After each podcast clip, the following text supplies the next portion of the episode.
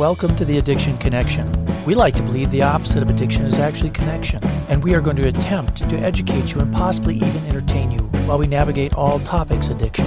Hi, I'm Dr. Kurt DeVine. And I'm Dr. Heather Bell, and we both provide primary care and addiction services. It's our goal to help you learn more about the disease of addiction and its treatments.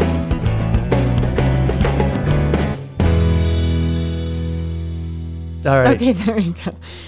Take two Take of two. Seroquel 2.0. Um, I quickly hit the record button when Kurt wasn't paying attention, but Oh, yeah, I we were- actually forgot to put the recorder thingy in. The disc. Luckily, we noticed that before we recorded the whole dang episode into nowhere. So today we're going to just run through some of the Seroquel. This is the Seroquel 2.0. Did a lot, did one a long time ago. long time ago and we kind of added some stuff that's super important actually i can't believe we did it the first time but we've learned a lot in the last couple of years doing this podcast Well, not I not just have. in like learning but in i don't know I've all learned- aspects I learn it, but it, I forget it quickly. that's Anyway. the side of being an older person Yeah, an see what i did there Yeah, we're not saying elderly anymore. all right anyway so Seroquel quetiapine first entered the market in 1997 when i was you know starting kindergarten In '97, you were in kindergarten. I lied. Ninth grade, tenth grade. I was thinking eighty-seven. okay, Tenth grade, I thought, geez. high school. So yeah, and you know, if we think about it, you know, it was quite a quite a time before that. It was 1990 when Risperdal kind of showed up. So But isn't that crazy though? That really the first antipsychotic wasn't there until the nineties. well, yeah, but you had other things before that. What was that one that y'all use in your generation? We used lots of things back then, but there were things. Horse tranquilizer. No. All right. So how does it work? The oh, Di- I'll, I'll say all the big words. you say words. the big word because I don't think I can do it. Dibenzodiazepine, atypical antipsychotic drug. So it this is a drug that's pretty similar to cl- clozapine. I say that correctly? That's You a did hard that one. time. Clozapine. Um, which is the first generation. yeah, and that was one of the ones that had been used first. So that was the first generation one. Oh, Risperdal was the first second generation. Yes. Right, Gotcha. I'm catching up now. I learned that a long time It ago. It took you a while. so has it's a potent serotonin receptor antagonist, but also antagonizes the other serotonin receptors. So eight five HT2A and five HT1A Yeah. And it is a moderate dopamine receptor agonist at antagonist, I'm sorry, antagonist at D2 and D1. which is important because that's how you get the extrapyramidal side effects. Correct. Don't want those. the tardive dyskinesia. And it's a histamine H1 anti- antagonist. Wow. It's it's an antagonist to everything. Apparently I didn't this adrenergic yeah, adrenergic alpha receptor antagonist also. So it's like man, It does everything except cholinergic, muscarinic, and benzo. receptors, yeah. There you go. So the half life of this is about six hours, and most of the time, you know, if it's misused, it's kind of considered a downer, Right. You know, and I think kind of like we, being around you. okay, never mind. Where's the wah wah wah? Yeah, it's like Oh, I found it. it's like a downer.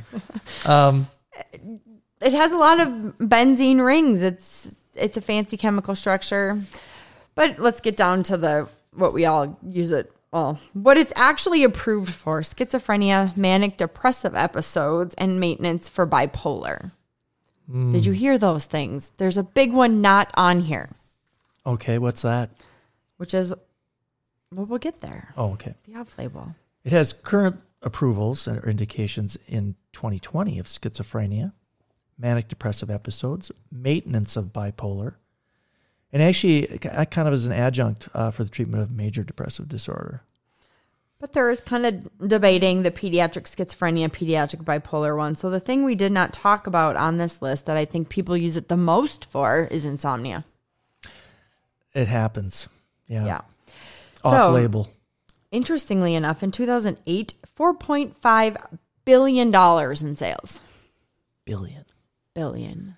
Yeah. I could buy a lot of stuff for that much money. Now there was a little controversy back a back a while that the manufacturer didn't disclose some things Back in the day. back in the day. So it did not disclose the metabolic side effects. So I mean, this is the whole You're gonna get pudgy. you know, you know, and the diabetic and all all of the things.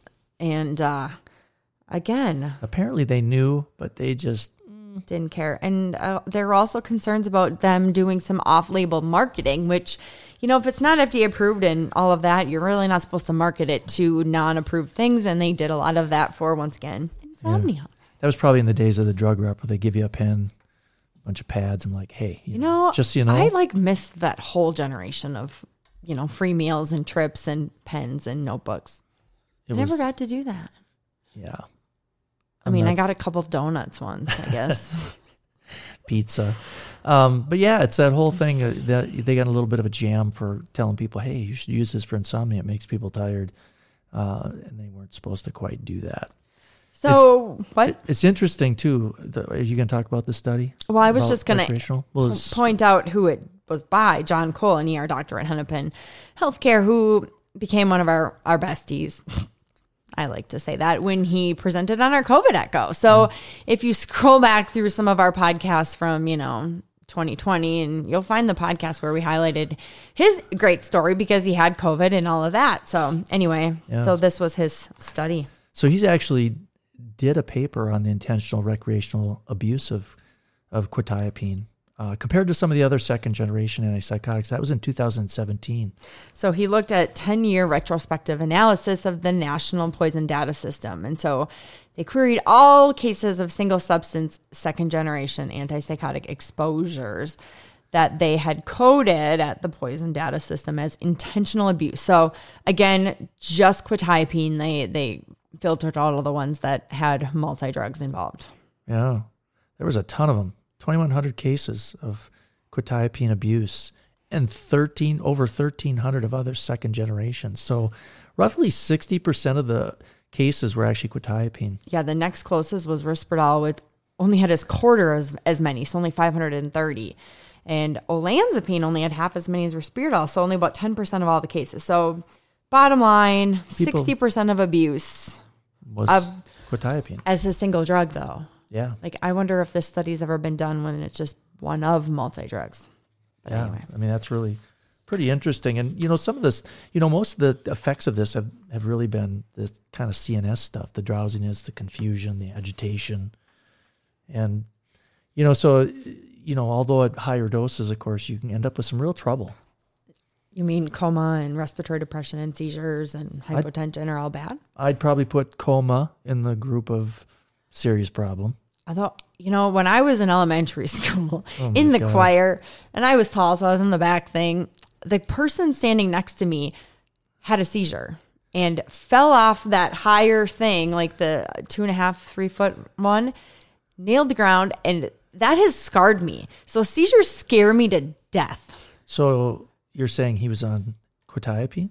No, I'm just Oh, saying okay. he had a seizure disorder, but and didn't know it until that day. But uh, the, the whole seizure side effect, I think, scares me more than coma. To be honest with you, Well, anyway, the conclusion of their little paper was that don't stand on risers. we should we should really be aware that people are taking quetiapine recreationally, and so abuse is common, and it's much much higher than any other second generation. So as you prescribe these things, understand it is uh, it is on the street. Okay, I want you to like repeat that whole abuse thing in sixty percent at the very end of this talk, so I don't forget because I want to tie it to our new addition stuff. Anyway, so in Journal of Psychiatry in 2010, there was a study: Is Seroquel developing an illicit reputation for misuse and abuse? So they looked at this case reports, a whole bunch of case reports. They found that the majority of the people who are misusing Seroquel, quetiapine, are more male, mostly taking orally and or intranasally. Very little IV, even though the drug is water soluble, and most commonly abused in jails or in inpatient psych units. Yeah, and actually, people that have previously been in, uh, I've seen a couple different things where you're more likely to misuse it if you've been in the correctional system and got out. So again, So- the bottom line is why. Yeah, and there's not a clear explanation as to why some people use it more than others, but it seems like the usual thing: guys are doing it more. Yeah, Anyway, So is it is it so some kind of brainstorm ideas that people have kind of come up with as maybe why has to do with a histamine or I don't know less sedating than olanzapine or clozapine. Um, but I thought part of it was to make you sedated. I don't know. Potency at D2 is has less impact, so then they're not going to have as many of the extrapyramidal symptoms maybe.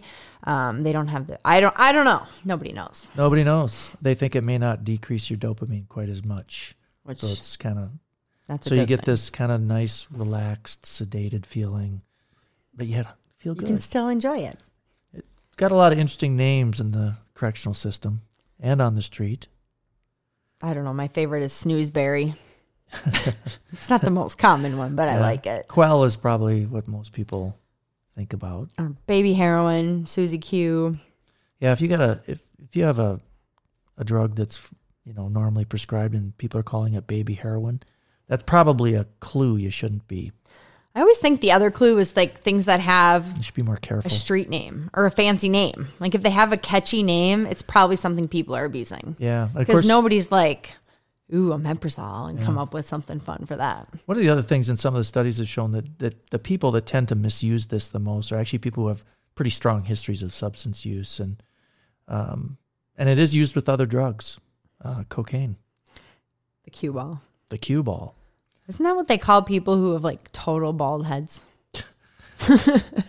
I'm not sure. I have hair. All right. Okay. So the National Poison Data System, misuse abuse is largely in prisons and psych wards, like we already said. In 2018, 60% of all cases called in for anti atypical antipsychotics. So again, but overdoses were due to the Seroquel. Um, yeah, Yeah.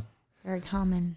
And and there's some studies that have shown that about 30% of people trying to get it in the correctional care system uh, fake their symptoms to get it. So because it's you know if, it's not necessarily a fun drug, but it makes you kind of calm and kind of a measured high. Right. Makes Yeah. you introspective. I mean, so you'd be like me, be introspective. no, I- Now I remember what button that is.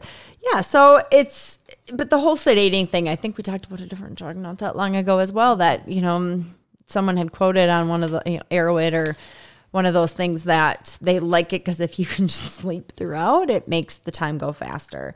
But yet the twist is it's being studied for use in substance use disorder. So even though the people who abuse it the most have a history of substance use disorder, it is being studied in people who abuse cocaine, cannabis, alcohol, and opioids. Yeah, there's a lot of lot of papers on that that I ran across.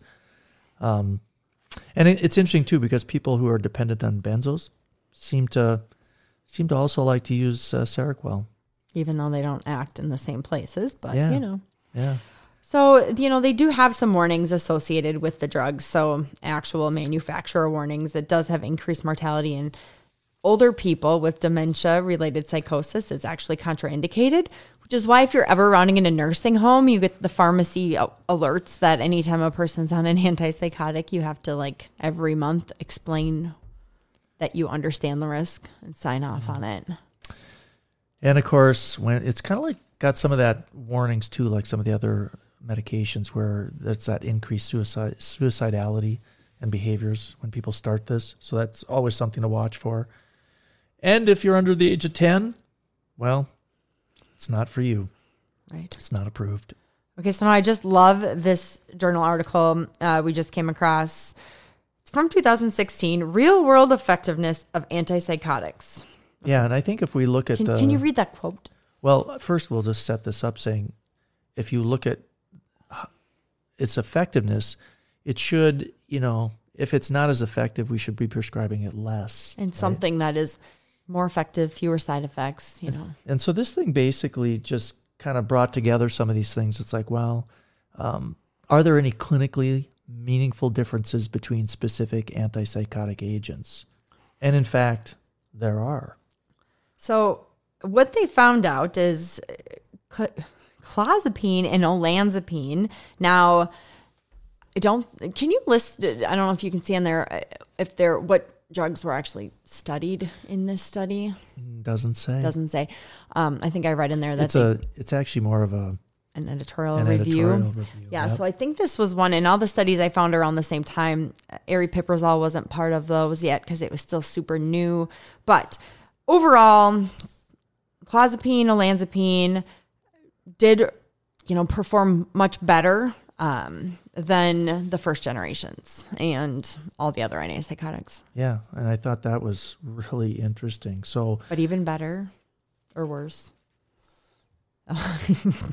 that the quetiapine actually performed worse, worse than The- the, the first, first generation. generation. So, I mean, Haldol is going to be even better than quetiapine. So, it's that give and take. It doesn't work as well, but you maybe have a few less side effects.